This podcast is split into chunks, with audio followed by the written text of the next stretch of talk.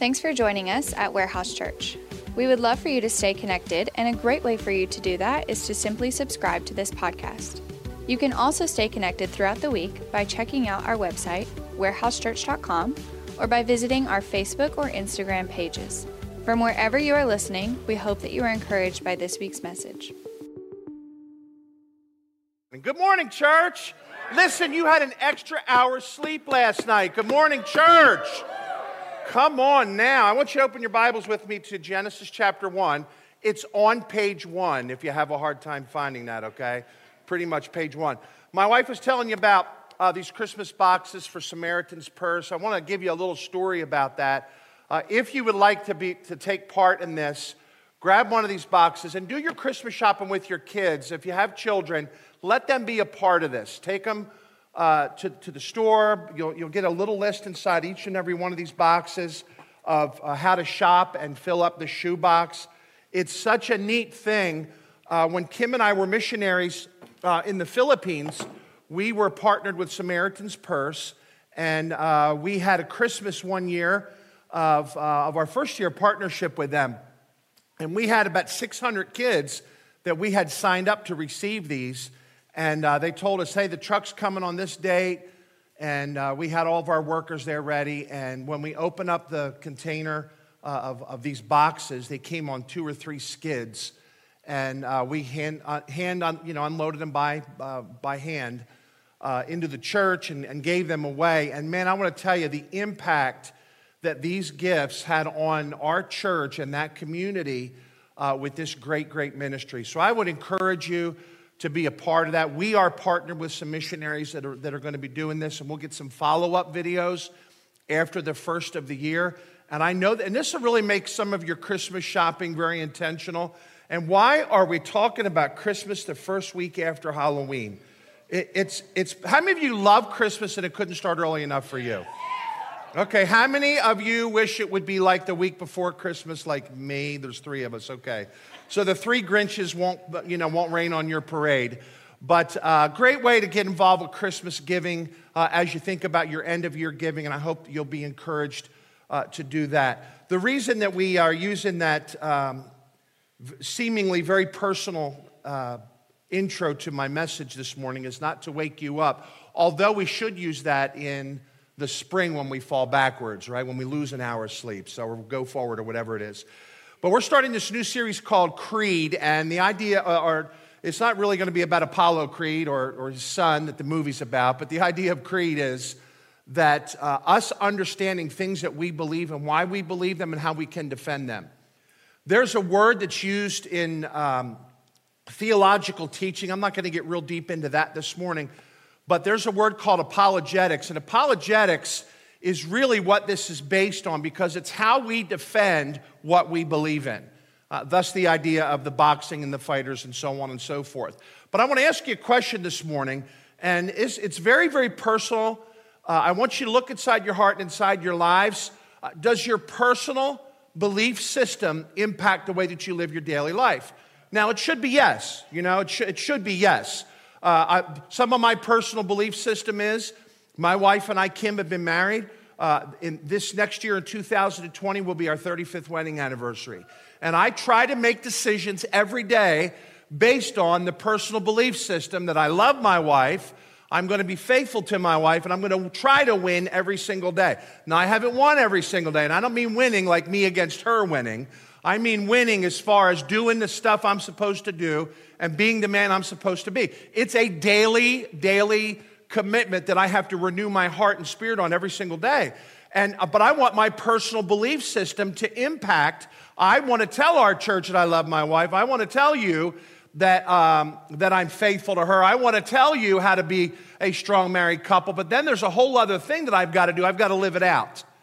Now, you could say you believe what you believe. And I don't want to get into politics this morning, but there was a statement made, I think it was in two thousand eleven. I've direct, this is a direct quote uh, from our former vice president, uh, Joe Biden. He's, we, we knew of him, actually met him one time.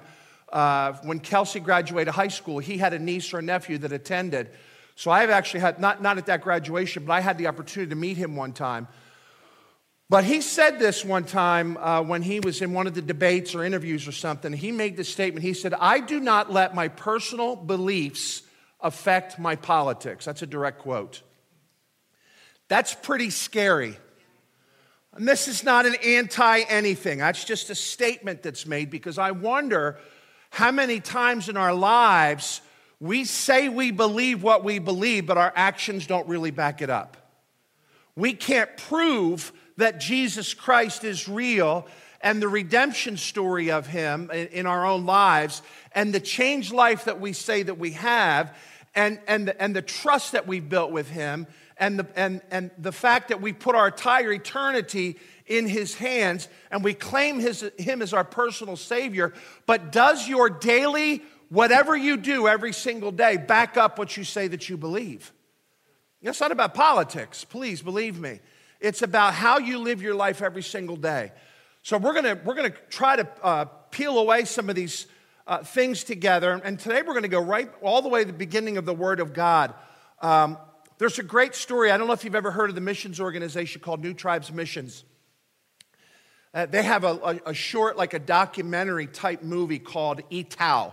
It's E, I'll put it on my uh, Facebook today if you want to look at it. I'll put the link on there. It's really a, a neat thing to watch. It's a little dated. It was probably made in the seventies, um, which is not that long ago. Can somebody say amen to that, please, okay? So uh, these missionaries from New Tribes Missions went to uh, New Guinea, and there's a tribe called the Mauk tribe, uh, M O U K, and they went there, and New Tribes is really good about, New Tribes Missions is a great organization. They're really good about taking the gospel uh, to um, people groups that have never heard the gospel of Jesus Christ. And they learn languages and dialects, and they, they translate the Bible with Wycliffe Translators. They, they work with them. It's really a great missions organization. So anyway, uh, this new, these New Tribes missionaries went to this town, learned the language, and over the course of three or four months taught a class twice a day, once before work in the morning to all the adults in this tribe that would come to it, and then once after. Now, when I say work, I'm not talking about people getting in their car, driving downtown, punching a clock. I'm talking about agricultural, going out in the fields and, and, and tilling the ground and taking care of your livestock. That's how they made their living. They lived off the land, and there was a very primitive tribe. So they went to take the gospel to this tribe, but first they had to learn the language, and once they learned the language, they had to learn their belief system, so they could explain to them truths out of the Word of God. And they started all the way in the beginning with Genesis chapter one. And they tried to find some words that they would understand, like how do you believe that the world started? And everything was for them was based on the Son and some of their, their belief system. But it had nothing to do with God the Father, His Son Jesus Christ, the Holy Spirit, or any kind of understanding whatsoever on the Word of God. We're very fortunate in the United States. We sort of live in a Judeo-Christian ethical society. There's an understanding of who God is to some degree. You're familiar with the name of Jesus Christ, even if you don't know him as your Savior today. There, there's terms in Christianity that we use that are pretty familiar in our culture today. Well, if you go into a culture that's never heard the name of God, Jesus Christ, the Holy Spirit, the Word of God, John three sixteen, or in the beginning God created the heaven. There was absolutely zero understanding of anything of biblical value whatsoever. How do you tell these people, and I'm not saying that in a disrespectful way, but how would you tell those folks in that tribe how they can have a relationship with God? And it's a documentary, and it unpacks this journey that these missionaries went on, and it shows them teaching and going through some of the different um, some of the different chronological uh, timeline of the Bible, and they, they started with creation, and they went all the way to the redemptive story of Jesus Christ. And it was such a neat thing to watch them learn about Jesus when they went through the whole Bible, and that man sinned and, and separated himself from a perfect God, and all the different things that happened in the Old Testament. And then it talked about the need, the need for Jesus Christ. And these, these, these tribes people were watching these missionaries share the story on. They were using visuals. They were using the language as best as they could. They were using an interpreter. And when they got to the redemptive story of Jesus Christ, and they talked about how he died on the cross to pay for everything that we did wrong. And he went into the ground, and he, and, and he was dead, right? For, and he was dead for three days. And on the third day, he rose again. These guys started taking their sticks, and these ladies started taking their sticks, and they started to use this phrase, E-Tow, E-Tow, E-Tow. And they were excited, and they were dancing around and super duper pumped, and they were going crazy like it was a big party. And that phrase, E-Tow, means it is very, very true.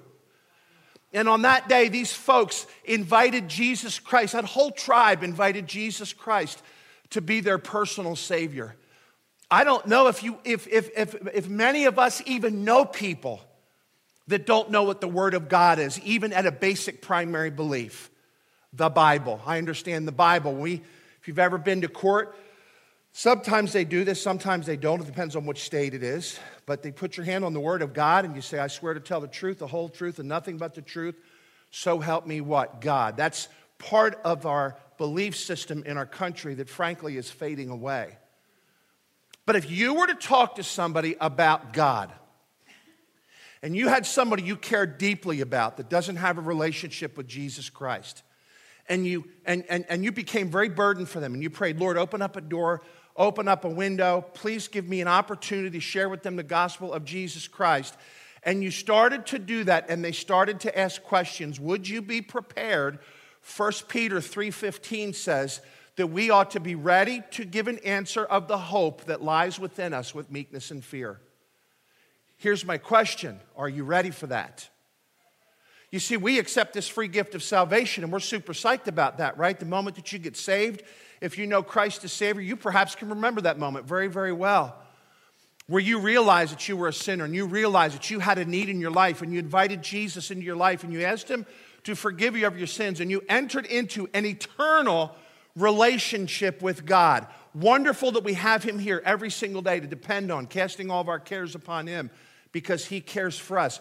But we're going to be with Him forever and ever and ever. John chapter fourteen teaches us that, that Jesus is going to prepare a place for that. And, and, and these things are known. Like I'll, I'll talk about things in church. Even during our giving um, uh, series last month on being generous, if I say something that's familiar to you or, or, or, or that you have a personal affinity towards or really strongly agree with, there'll even be people that'll say, amen. Do you know what amen means, by the way? It means I agree, or so be it is really what it literally means. But if I say something in church that you agree with, you know, you could say amen. We don't have to be like a super-duper only white people church that don't talk in church. We need some brothers up in this piece. It'll get this thing moving around a little bit. Can I get an amen? Amen. Come on with that action. Right? I'm not here just to talk to you. Well, this is, this is about you and I going through this journey in God's Word. So I'm going to read for you this morning Genesis chapter one, the whole thing. And I've been nervous about this all morning because I'm not, reading's not my forte. But I want you to follow along on the screen with me as we read through Genesis chapter one together. You ready? Here we go. In the beginning, God created the heavens and the earth. Now the earth was formless and empty, and darkness was over the surface of the deep, and the Spirit of God was hovering over the waters. And God said, let there be light, and there was light. God saw that the light was good, and He separated the light from the darkness. God called the light day, and the darkness He called night, and there was eve- there, and there was evening, and there was morning the first day. God said, let there be a vault between the waters to separate water from water. God made the vault that separated the water under the vault from the water above it, and it was so. God called the vault sky, and there was evening, and there was morning the second day. God said, let the water under the sky be gathered to one place, and let dry ground appear. And it was so. And God called the dry ground land, and, the, and He gathered waters that, that, he saw, that, that He called the seas, and God saw that it was good. Then God said, if you underline things in your Bible, every time it says that God says or God speaks, that's very significant. You can underline that. And God said, and God said, verse eleven, let the land produce vegetation, seed-bearing plants, and trees on the land that bear fruit with seed in it, according to their various kinds. And it was so. The land produced vegetation, plants bearing seed according to to their kinds of trees and bearing fruit with seed in it according to all kinds. And God saw that it was good, and there was evening and morning, and it was the third day. God said, let, let there be lights in the vault of the sky to separate the day from the night, and let them serve as signs to mark sacred times and days and years, and let them be lights on the earth, and it was so. God made two great lights, the greater light to govern the day and the lesser light to govern the night. He also made the stars. He set them in the sky, or in the vault of the sky, to give light on the earth, to govern the day and night, and to separate the light from darkness. And God saw that it was good. And there was evening, and there was morning, and it was the fourth day. God said, let the water uh, teem with living creatures, and let birds fly, ab- fly above the earth across the vault of the sky. So God created great creatures of the sea, and every living thing with uh, which the water teems, and that moves about it according to their kinds, and every winged bird according to its kind. And God saw that it was good. And God blessed them and said, be fruitful and increase in number and fill the waters of the seas, and let the birds increase on the earth. And there was evening and there was morning. It was the fifth day. God said, let the land produce living creatures according to their kinds, livestock, the creatures that move along the ground, and wild animals, each according to its kind. And it was so. God made wild animals according to their kinds, the livestock according to their kinds, and all creatures that move along the ground according to their kinds. And God saw that it was good. Then God said, let us make mankind in our image, plural there, in our likeness, so, so uh, that they may rule over the fish of the sea and the birds of the sky, over the livestock and wild animals, and over all the creatures that move among the ground. God created mankind in his own image. In the image of God, he created them. Male and female, he created them. God blessed them and, and, and said, be fruitful and increase in number. Fill the earth and subdue it. Rule over the fish of the sea, the birds of the sky, and every living creature that moves on the ground. And God said, I give you every seed-bearing plant on the face of the whole earth, and every tree that has the fruit and seed in it. They will be yours for food. And to all the beasts of the earth and the birds of the sky and all the creatures that move along the ground, and everything that has breath of life in it, I give you every green plant for fruit, for food. And it was so. And God saw all that he had made, and it was very good. And there was evening, and there was morning, and it was the sixth, sixth day. So let's pray real quick. Father, we love you. Bless the reading of your word. This is how it all started out, for us to understand how much we need you. It's extremely significant for us to understand, to comprehend, to apply to our lives, that everything that is in this world started with you. And God said, you existed before, you're going to exist after, you're the everlasting God. We love you, we acknowledge you. Teach us something today that'll draw us closer to you. We ask you this today in Jesus' name. And everybody in agreement said? Amen. Amen. Very, very good. So here's, the, here's something that's, that's, that's significant about creationism or creation. Not everybody believes it, right? Not everybody believes that in the beginning God created the heavens and the earth. There are different belief systems. I'm not going to get into all that because you're familiar with many of those things that take away from the understanding that God was in the beginning. He existed for eternity before he made creation, and that God created the heavens and the earth. And I, I was talking to somebody one day about this. Um, wasn't really a strong debate, but you could tell there was a little bit of disagreement in there. And the person said, well, I believe in Jesus. I believe that he died on the cross. I believe that if I ask him for forgiveness of sins, he'll be my personal savior. I believe in eternal security, like all these really good things that we believe in out of the Word of God. But then this person said to me, but I don't believe God created the heavens and the earth. So that's interesting. Tell me why you don't believe that. It's just too, there's just too much scientific proof that teaches us that uh, evolution, Big Bang, this, this, this, this, and this. But does it really matter if I believe that or not if I believe in Jesus Christ? So I want to give you some things this morning that it is imperative for us to understand uh, about creation, okay? It's imperative for us, for you and I to believe and to understand about creation. Here's the first thing. Number one, God comes first. That's pretty significant. I mean, even in the redemption story of Jesus Christ, is that God, in the beginning, God. God was, God is, and God always will be. And it's important for us to understand that because God is not the big guy in the sky, our homie that we pray to when, you know, things are going through a hard time or, or when we want to claim things or want stuff from God, right? God is God. He's sovereign. He's the Almighty. He's the Creator. It's extremely significant for us to believe that because it teaches us a belief system in the Word of God itself. It's difficult for us to believe the redemptive story of Jesus Christ or look at the Bible as a buffet and say, well, I believe this. I don't really believe that because it seems a little bit too much, but this seems like I can really believe that. We either believe the Bible or we don't believe the Bible. And when it comes to the Word of God, God comes first. Here's the second thing. God speaks, and his words are, his words are strength, or there, there's power. There's power in the name of Jesus.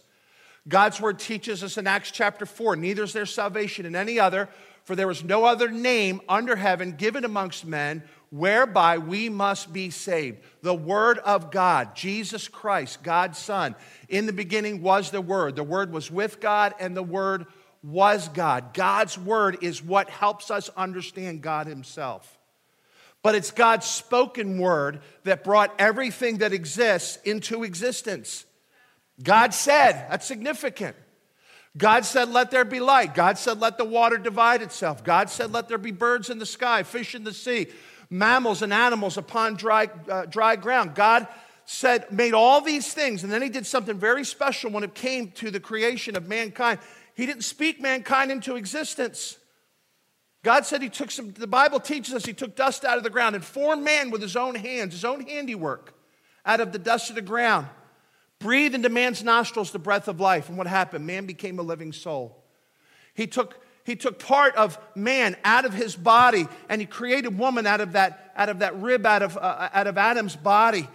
Breathed into her nostrils the breath of life. She became a living soul. God created everything. And at the end of creation, God spoke again. He spoke. His words had power. And he said it was good. You know what that means? It was perfect. There was nothing wrong. It was flawless. Number three, God made everything. He made everything. God's word teaches us that in Genesis chapter one. And it's whether, it's not a whether or not you believe it's true, it's whether or not you believe the word of God. Number four, there's one God, and he made all things good. Number five, I'm going through these quickly because there's forty-two points. Just kidding, there's only ten. There's just ten. Number five, God set a standard of perfection. God set a standard of perfection. That's very significant because the Bible teaches us that, that God made all things good. And in the book of Romans, it says, wherefore, as by one man sin entered into the world, and death by sin, and death passes upon all men because all have sinned. Romans chapter six, for all have sinned and fallen short of what? God's perfection. We've fallen short of God's perfection. But God set a standard. And that standard seems a little bit too unattainable for all of us. And the reality is that it's true. We can't be perfect. We try to be perfect, right? But in, the, in our inability to be perfect, sometimes we use that inability to be perfect to excuse bad decisions that we make. When my wife, when we moved into our house three years ago, um, my wife always wanted to have cabinets that went up. She didn't like the gap above kitchen cabinets between the ceiling and the cabinet. She wanted her cabinets to go all the way up to the ceiling. I said, let it be done, right? You, whatever you want. It's all good. You can have whatever you want. So she's got these cabinets that come up to the ceiling. But she made a very, very bad decision with cabinets up to the ceiling. She can't reach things over the first shelf in the top cabinets above, our, uh, above, our, uh, above the countertop.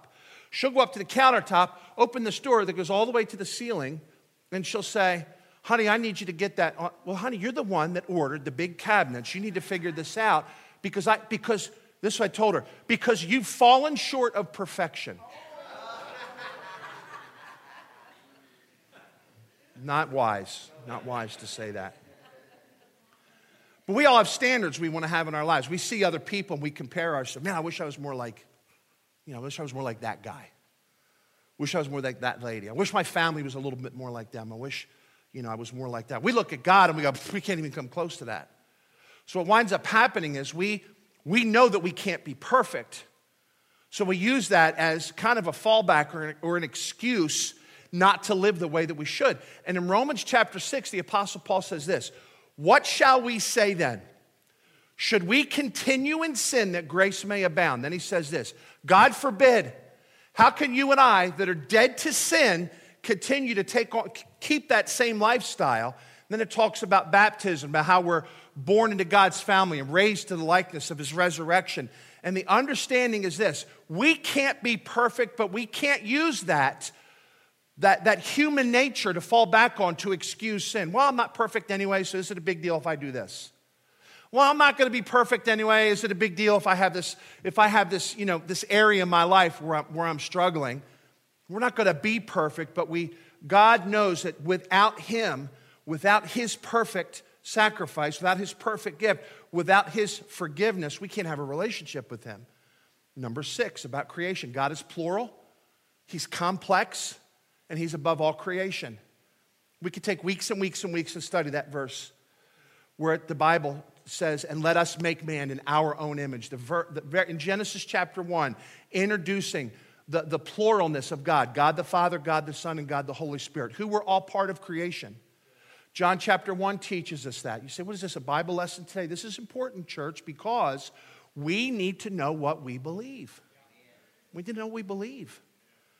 You'll just come here on Sunday because the music's good, and the preaching's adequate, and the children's ministry's amazing, and the fellowship is off the charts, and the coffee's really good, and we take great missions trips, and we got a great community. It's, it's based on our belief system.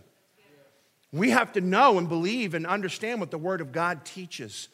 Number seven, human beings were created in God's image. We were made like God, not to be God. That's where Satan messed up. He thought he could be equal with God. We can't be equal with God, but we're made like God in three parts, body, soul, and spirit, like the Father, Son, and the Holy Spirit. Three distinct parts, one being. God made us in his image to be like him, even though we have fallen short of his perfection. Number eight, man has a stewardship responsibility over all of God's creation. I had a, uh, I, I'm, I'm not making fun of anybody that believes this way. I was talking to somebody about a few weeks ago about uh, being a vegetarian. And they were explaining, you know, their belief system. And it's all, listen, you eat healthy, you do what you need to do. Take care of your body. You're a steward over your body. I, all that one hundred percent agree with. I'm just not going to eat green stuff the rest of my life. I, I, I need a little bit of protein in there to mix in with the other stuff because, because I can't eat sugar or anything else that tastes good. I got to have some meat in my life, right? But God gave us creation. That doesn't mean we can take advantage of it. That doesn't mean we can be bad stewards of it. Uh, I saw something. There was a, a, one of those survival shows that um, it's a really, really good one. I think it's on History Channel. It's about uh, these ten guys and ladies that went up to like northern Canada, and they had to survive off the land. I think it was called Alive, if I'm not mistaken. And they had to survive off the land, and the person that was the last man standing would win half a million dollars. But they were alone. Nobody else knew that they were there. And there was this one lady that just had an amazing amount of respect.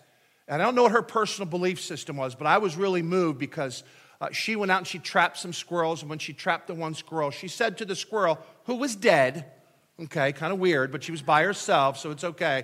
She said, thank you for giving your life for me today so that I can have food. I thought that was kind of cool because that wasn't like sport kill. That was like, I need to eat today kill. You know what I'm saying? And I think there is, I think it's good stewardship for you and I as God's children to honor, right? To honor his creation, not worship his creation, but to honor his creation and how we consume it. But we have a stewardship responsibility over all creation. God gave his creation for us to manage. Number nine, the Sabbath is tied to God's seventh day of rest. Let me tell you something. God didn't need rest on the seventh day. God wasn't in heaven going, whoo, man, that was a long week. Hey, Son and Holy Spirit, how about some overtime, guys, right? He was giving us a model of how to live our lives because I know who needs the Sabbath. I need the Sabbath. I need a reset day in my life. And did you ever notice in your own life when you don't have a real Sabbath, like a principled day off, so that you can reset with your life, your family, your health? The Sabbath is a very, very biblical thing that the Word of God, listen, we need that. We think we're supermen and superwomen sometime. I can go, go, go, go seven days a week. I'm good. I'm all good. God didn't make you to be perfect. God didn't make you to be able to do that. He made you. He knew that you needed rest and time to reflect and time to submit to Him. The Sabbath is a biblical principle that's tied into God's seventh day of rest.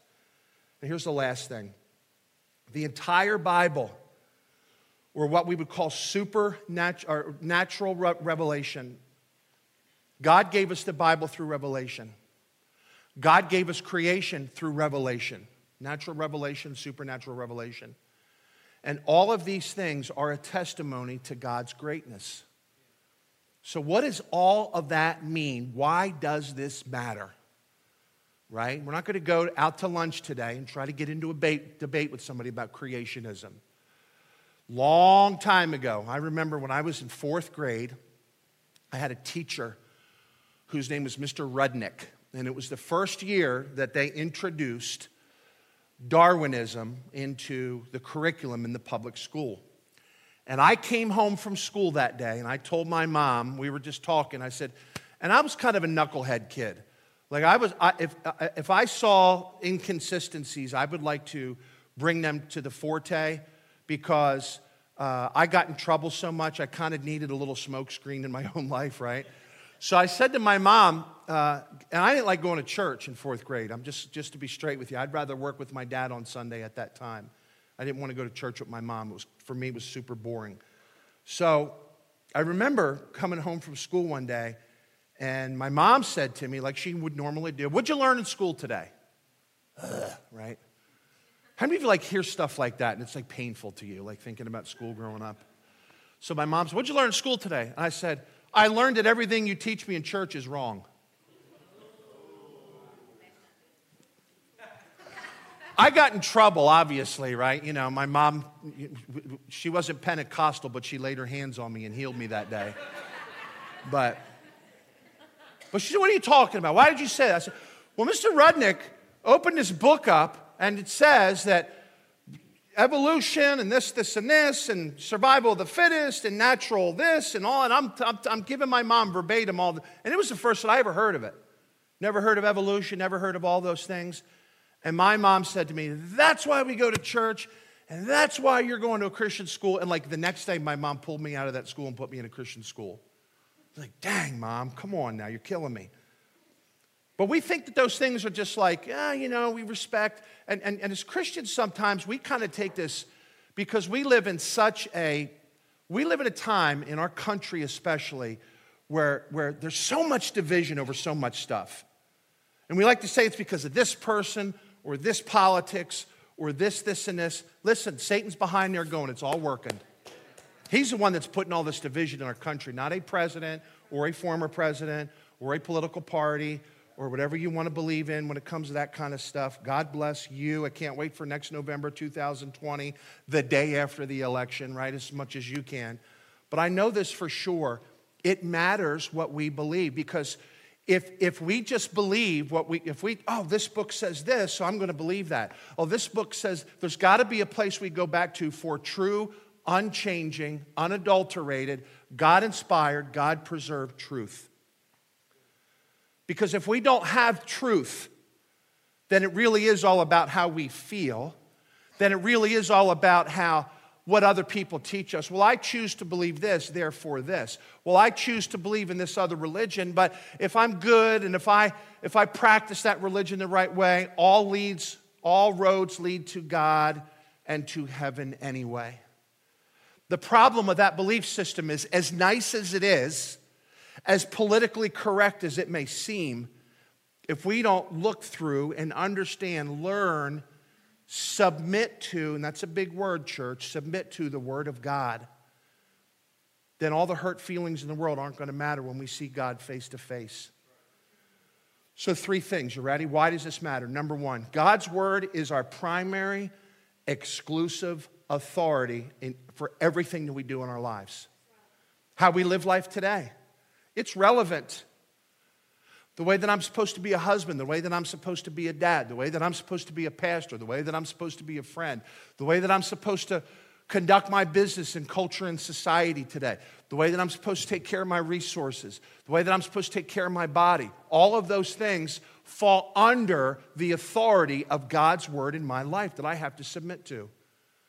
Number two, it matters because it establishes creation by God and the story of the fall of man in Genesis chapter three establishes our dependence on God. My wife, you guys, I, I've told the church this. It's a couple weeks ago, we were praying about a, a, a diagnosis. Doctor told us that we kind of had a little bit of a scare that she could have cancer and whatever, and she's having surgery on Tuesday. And uh, and then, of course, I had to steal all the attention myself and had to, you know, just upstage her a little bit. But it's funny because um, my wife is really the centerpiece of my family. You know, having four girls and, and grandkids, she's she's like that rock that kind of keeps everything together. And she's going to be, she's, her surgery's on Tuesday, and she'll be in the hospital probably until Friday, the doctor told her. That she's having two softball-sized tumors removed and lady, lady, lady, blah, blah, blah, surgery stuff, okay? So um, it's a pretty, it's serious surgery, but it's not like a life-ending surgery, but surgery is surgery. It's pretty serious. So she's going to be down for like four days. And it's kind of funny because she's superwoman for us, right? Takes care of me, takes care of my, her, our kids, takes care of the grandkids. And when I was out for a couple days, it was no big deal. I need to find somebody to preach on Sunday. Kevin stepped up. Everything was taken care of, right? But now that Kim's going to be down for four days, we're like scrambling. Who's going to watch the grandkids? Who's going to take care of this? Who's going to take care of Christine and Katie and Kelsey and Emily? Okay, well, Katie's away in Guatemala, so she'll be fine. She's taken care of. And we're, you know, we're kind of all like, what are we going to do? How are we going to do? Da, da, da, da, right? Because she's superwoman, da, da, da, da, and she's going down for a couple days. And I don't like that. I need that woman every single day, right, to take care of me. But I understand what I'm, yeah, there's no doubt. And I'm not even in trouble, and I'm telling you that, guys, okay? I don't think I'm in trouble. But we look, we have people in our lives that are like those kind of people in our lives, right? That, man, we just, we need them desperately. I'm looking out and I see some people and I know who you need. How many of you need somebody desperately in your life today that's in your life? How many of you are thankful for that person? Tell them today, I'm so thankful for you in my life today. Thank you, thank you, thank you, thank you, right? Well, God gives us those people to depend on, but here's the truth. God wants us even more so than that to depend on him. He wants us to depend on him. That's why this story matters, because when, the, when, we, when we learn about stewardship and giving and so on and so forth, you hear a verse throughout the month, I'm sure I read it once or twice, that God owns the cattle on a thousand hills. God owns everything. God owns everything, and he wants to trust us with what he allows us to manage. And we do that through our giving because we trust him, right? Why is all that true? Because he made it. It's his. We belong to him. We don't belong to ourselves. This idea that's permeated today in our lives, in our culture, in our society, in our world, it's your life. Do what you want to do. The Burger King mantra, have it your way. That's not God's way. God wants us to learn that there's something greater than us, and it's him, and he wants us to fully depend on him. Here's the last thing, and we're done. Colossians chapter one, God's word teaches us this, that he is before all things. This is really cool. He is before all things, and because of him and his strength, all things consist or continue to live. He not only made everything, he sustains it. He's that energy source. It's not, you know, I, listen, I, I understand the sun and hypothesis, and I need vitamin D, and my plants need the sun to grow, and the water. All that just doesn't happen because these are all independent agents doing what there's, it happens because God sustains creation for us. And he sustains us. I'm thankful for the great care I got at Baylor Heart Hospital a couple weeks ago. But I'm not alive today, before then, or in the future because I have great doctoral care. I'm alive because God allows me to live another day. And when we understand this idea about creation, here's what it, here's, it's, it's not the scientific stuff that you get like we all get caught up in, right? It's a belief in this very simple statement, the sovereignty of God. I need him. You need him. And the great thing is he wants us to trust us with eternity, right? With our souls. He wants us to be able to trust him where we're going to live forever. Glorified bodies and all that stuff. But he also wants you and me to trust him today. Do you believe in the sovereignty of God? Do you believe he made all this? He made you. He made everything that is. And he sustains you today. That's why it's important for us to know this. It's important for us to know who he is in our lives, because it's not about making us smaller. Like, you've been in church sometime where you hear something or hear a message or, or, or read something in a devotion book and you're like, oh, I just feel, and it kind of beats you up a little bit.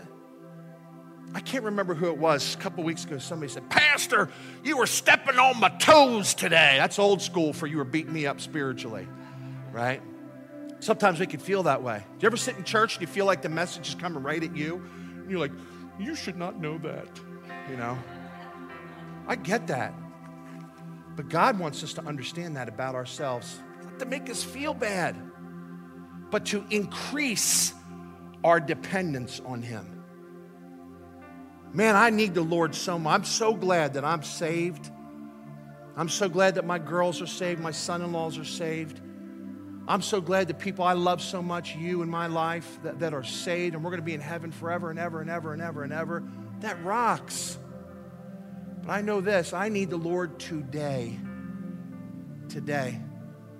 His sovereignty, his presence, his grace, his mercy, his forgiveness. Do you believe in him today? Let's pray. This morning, Lord, we thank you for your word. Lord, thank you that we could study it, understand how significant, understand how uh, relevant it is in our lives today. And I know that the, the origin of man and creationism and all that, sometimes we kind of get lost in the scientific conversation or a debating conversation. Lord, what it comes down to is not what I believe in, that what other people believe and how we need to argue through that. And be, it's, it's, it's deep inside of our hearts whether or not we believe that you are. You exist, you created, you sustained, you forgave, you provided everything in our lives, Lord. Physical need, emotional need, spiritual need can be met when we have total understanding that we need to be dependent on you. So thank you for what we can learn through creation on how much we need you today. Now, I'm just going to ask you real quick with your heads bowed and eyes closed. How many of you would say this morning, hey, Ed, uh, I, I really don't know if I have a relationship with God, and I, I would like you to, if you wouldn't mind, and nobody else is looking, so you won't be embarrassed. Would you pray for me this morning? I, I just don't know that I'm saved and have that relationship with God. I know that God exists, but I don't know if I have that personal relationship with God that you've been describing this morning. And with nobody else looking around, would you just acknowledge that this morning and say, Ed, that's me, pray for me. And just shoot your hand up real quick across the room. Anybody like that this morning? How many of you would say, hey, Ed, this morning, I know that I need to increase, increase my dependence and my understanding of God's sovereignty in my life. I know that this is important for me to understand. If that's true about you, lift your hand up with me this morning.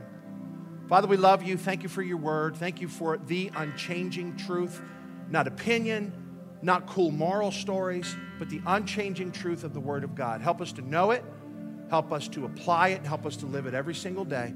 We ask you this in Jesus' name, and everybody said with me together, amen. Well, we're super, super glad you're here. Uh, we're going to ask the Lord's blessing on our giving this morning. Um, there's many ways you can give as our ushers come. Uh, you can give through uh, an offering bucket that comes by you. Don't feel bad if you don't drop anything in there. Not everybody does. You could give online. You could give through text giving. Um, however, it works for you personally. It's a very personal thing. But we honor that. If this is your church, if you love your church, and if you love the Lord's work, this is something very personal to you. Uh, before I came in this morning, um, I do it different ways sometimes. I, I don't know why. I, I, I, I do it consistently. But this morning, I was sometimes I'll text message uh, my giving just because I like to get that cool text message back and to see how quick it is. But today I did online giving in my office this morning. I went online and I gave uh, to, to the work here at, at Warehouse Church. And I was glad, and I was pumped. I was like, cool, this is done before church today. I'm doing church before church even starts. Right now, I had a little time with the Lord this morning. I just thanked him. Lord, thank you for what you've done in my life, the way that you provide for my family. Lord, take this little bit that I'm giving back, my tithe, my offerings on top of that. Use it, bless it to meet the needs of the church. And I'm done praying now because I got to go preach now. So that's what I said to the Lord right before I walked in church today. But I hope that's something that's regular in your life, and you could speak of God's incredible blessing and provision in your life because of that. So I'm going to pray for our giving this morning. Then I'm going to ask my daughter, Christina, to come on up. She's going to share some closing announcements with you today. Lord, we love you. We thank you. Lord, take it, multiply these gifts, Lord. Help us to be obedient and faithful. A lot of folks made commitments, Lord, to either start giving or to start tithing and even to start praying about what they can do for the church and for your work, uh, for their end of year giving, Lord. Lord, you know the needs, and we're very, we, we talk about the needs. We're very transparent with the needs of the church, and we want to be good stewards of all that, Lord, but I pray that you'll just do things that are even beyond our understanding and comprehension, Father. And when we see those things happen, we'll do nothing but give you honor, give you glory, and give you praise for who you are in our lives, Lord. You give us so many things every single day, but nothing greater than your wonderful Son, Jesus, who paid for everything that we did wrong so that we could be right with you. Thank you for your unspeakable gift of Jesus this morning. We ask you this in his name, amen. Christina, share with us.